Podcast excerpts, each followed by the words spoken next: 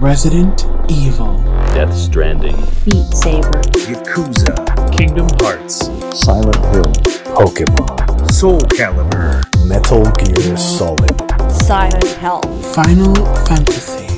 Les secrets et anecdotes de vos jeux vidéo favoris, c'est tout de suite dans un nouvel épisode de Tu savais que...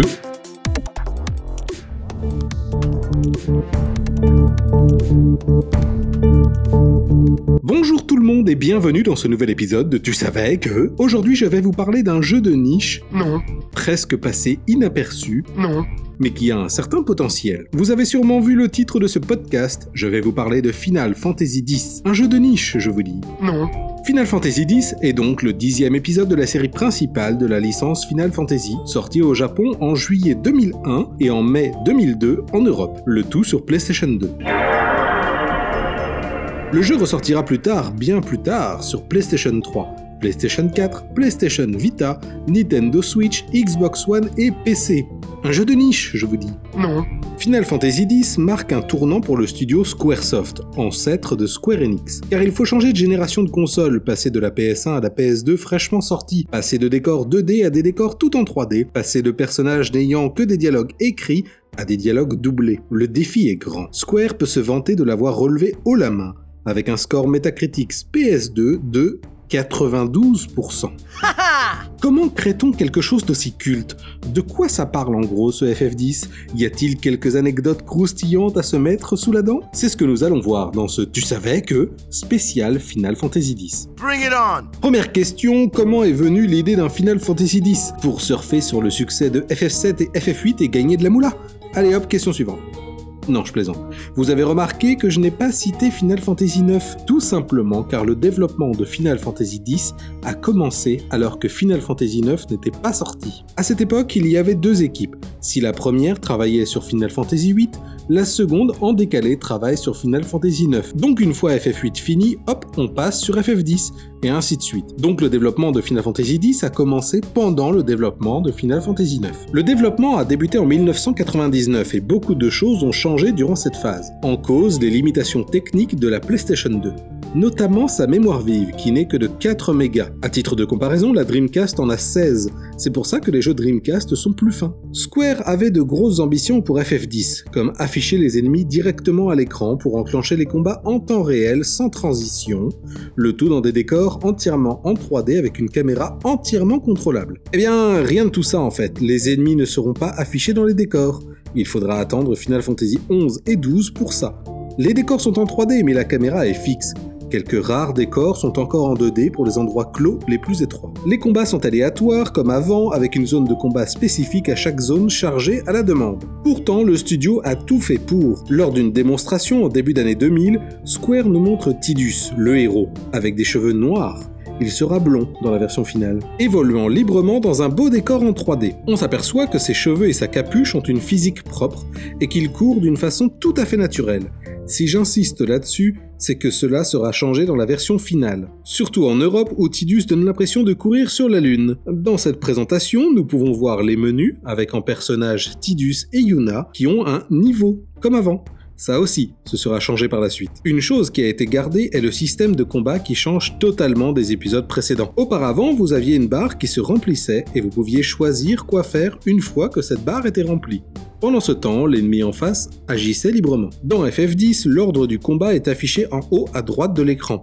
Vous savez précisément dans quel ordre les choses vont se dérouler. Par exemple, vous savez que l'ennemi va attaquer en quatrième position. À vous de vous la jouer stratège en sachant cela. Vous avez tout le temps du monde, vous pouvez aller vous faire un sandwich et revenir, rien n'aura bougé. Faites ça dans F F huit et c'est le game over. My turn. Une autre chose qui a changé est l'absence de carte du monde.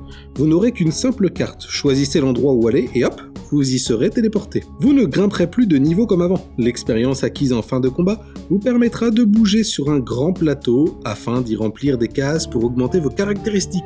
Ce système s'appelle le sphérié. I can take them apart piece by piece. Tout ça c'est bien beau, mais finalement de quoi ça parle ce F F dix? Ce sera sans spoiler garanti. F F dix nous raconte l'histoire de Tidus, une star du sport local locale qui se retrouve mille ans dans le futur et qui va suivre un groupe de personnes chargées de protéger Yuna, une prêtresse devant faire un pèlerinage pour sauver le monde de Spira de la venue en boucle de Sin, un monstre qui revient sans arrêt pour punir les humains de leurs péchés. Vous allez explorer le monde de Spira, découvrir ses traditions, sa religion et la place de l'au-delà dans ce monde. Le scénario est une critique de l'obéissance aveugle face à la religion avec un principe de « fais ce que je dis, pas ce que je fais », le tout saupoudré d'une histoire de famille. À sa sortie, F F dix est un triomphe. Les critiques sont unanimes, le jeu est très bon. Une critique qui revient sans cesse est la linéarité du jeu, puisque l'absence de carte du monde nous limite au couloir du jeu. De très beaux couloirs, variés et tortueux, mais couloirs quand même. L'aventure principale en elle-même peut se finir en vingt-cinq heures, mais explorer les secrets de Spira vous demandera un temps estimé à cent dix heures. Si vous tentez de faire un sphérié parfait, c'est-à-dire remplacer toutes les sphères basiques par leur version améliorée, vous n'êtes pas prêt.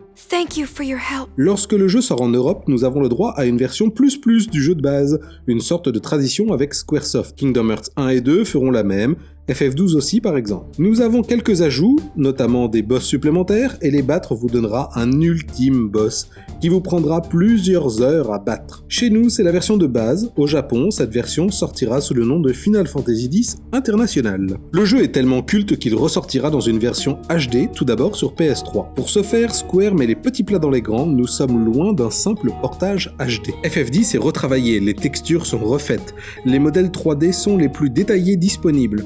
En effet, dans le jeu d'origine, selon la scène, les modèles trois D des personnages sont plus ou moins détaillés. Par exemple, Yuna seule à l'écran aura bien chaque doigt de modélisé. Yuna en groupe aura un bloc avec une texture de main. Dans la version H D, ce sera donc le modèle le plus détaillé qui sera affiché en permanence. Les musiques sont toutes réenregistrées pour l'occasion, avec la possibilité de passer des versions originales aux nouvelles sur P C et P S quatre. Et maintenant, le jeu tourne en soixante F P S. Fini Tidus qui court sur la lune. Aujourd'hui, Final Fantasy X fait partie de la légende Final Fantasy, et presque quiconque a fini le jeu aura les yeux mouillés d'émotion en écoutant le thème d'ouverture. Bon, si avec ça vous n'avez pas envie d'y jouer ou de commencer l'aventure, envoyez-moi un M P sur Twitter et je vous insulte gratuitement. That's how it's done. Passons aux anecdotes maintenant. Tidus est donc une star du Blitzball, le sport local. Il aurait dû en être autrement. À la base, Tidus était un ferrailleur, un rien désabusé et plutôt mauvais garçon. Il a été jugé que son caractère n'aiderait pas vraiment à l'aimer, donc hop, on change. Ce fut le premier Final Fantasy à avoir du hard rock dans la B O.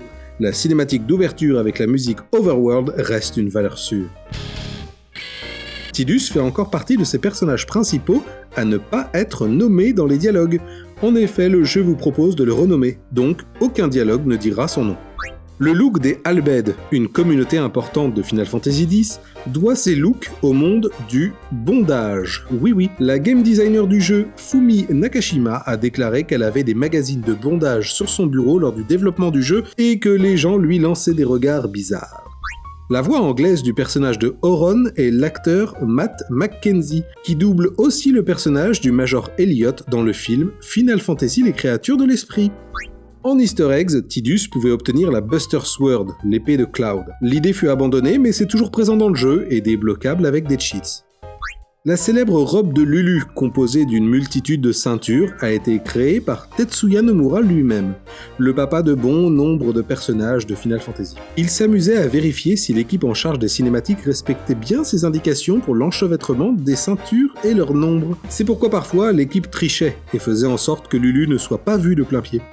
Toutes les cinématiques en images de synthèse concernant la ville de Lucca ont été faites par un studio français, aujourd'hui disparu, Ex Machina, qui avait déjà travaillé avec Squaresoft sur certaines cinématiques de Final Fantasy neuf concernant le château de Lindblum. Le jeu devait avoir des fonctionnalités online avec le service Play Online, mais l'idée fut abandonnée. L'option était présente sur la première vidéo de présentation du jeu en début d'année deux mille. En jouant à Final Fantasy neuf, vous pouvez avoir une référence à F F dix. Ce fut la première fois qu'un jeu non sorti fut mentionné dans un autre. Un monstre de F F neuf vous pose des questions, et il peut vous demander si le thème de F F dix est d'avoir du courage. F F dix est le tout premier jeu de la licence principale à avoir une suite, sobrement intitulée Final Fantasy X deux. Attention, rendez-vous dans dix secondes pour cette anecdote sur la cinématique finale.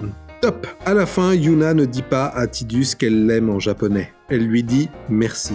Cela a été changé par rapport aux différences culturelles entre le Japon et le reste du monde. Et nous voilà de retour après le spoiler. Voilà, je suppose que vous en savez suffisamment sur Final Fantasy X pour briller en soirée. Je vous retrouve le mois prochain pour un nouvel épisode de Tu savais que... À bientôt. Anyone thirsty? Take your best shot. Check this out. Now I'm mad. Super duper ouch ouch item coming up. Sorry, I can't summon yet. Kimari does not know that skill.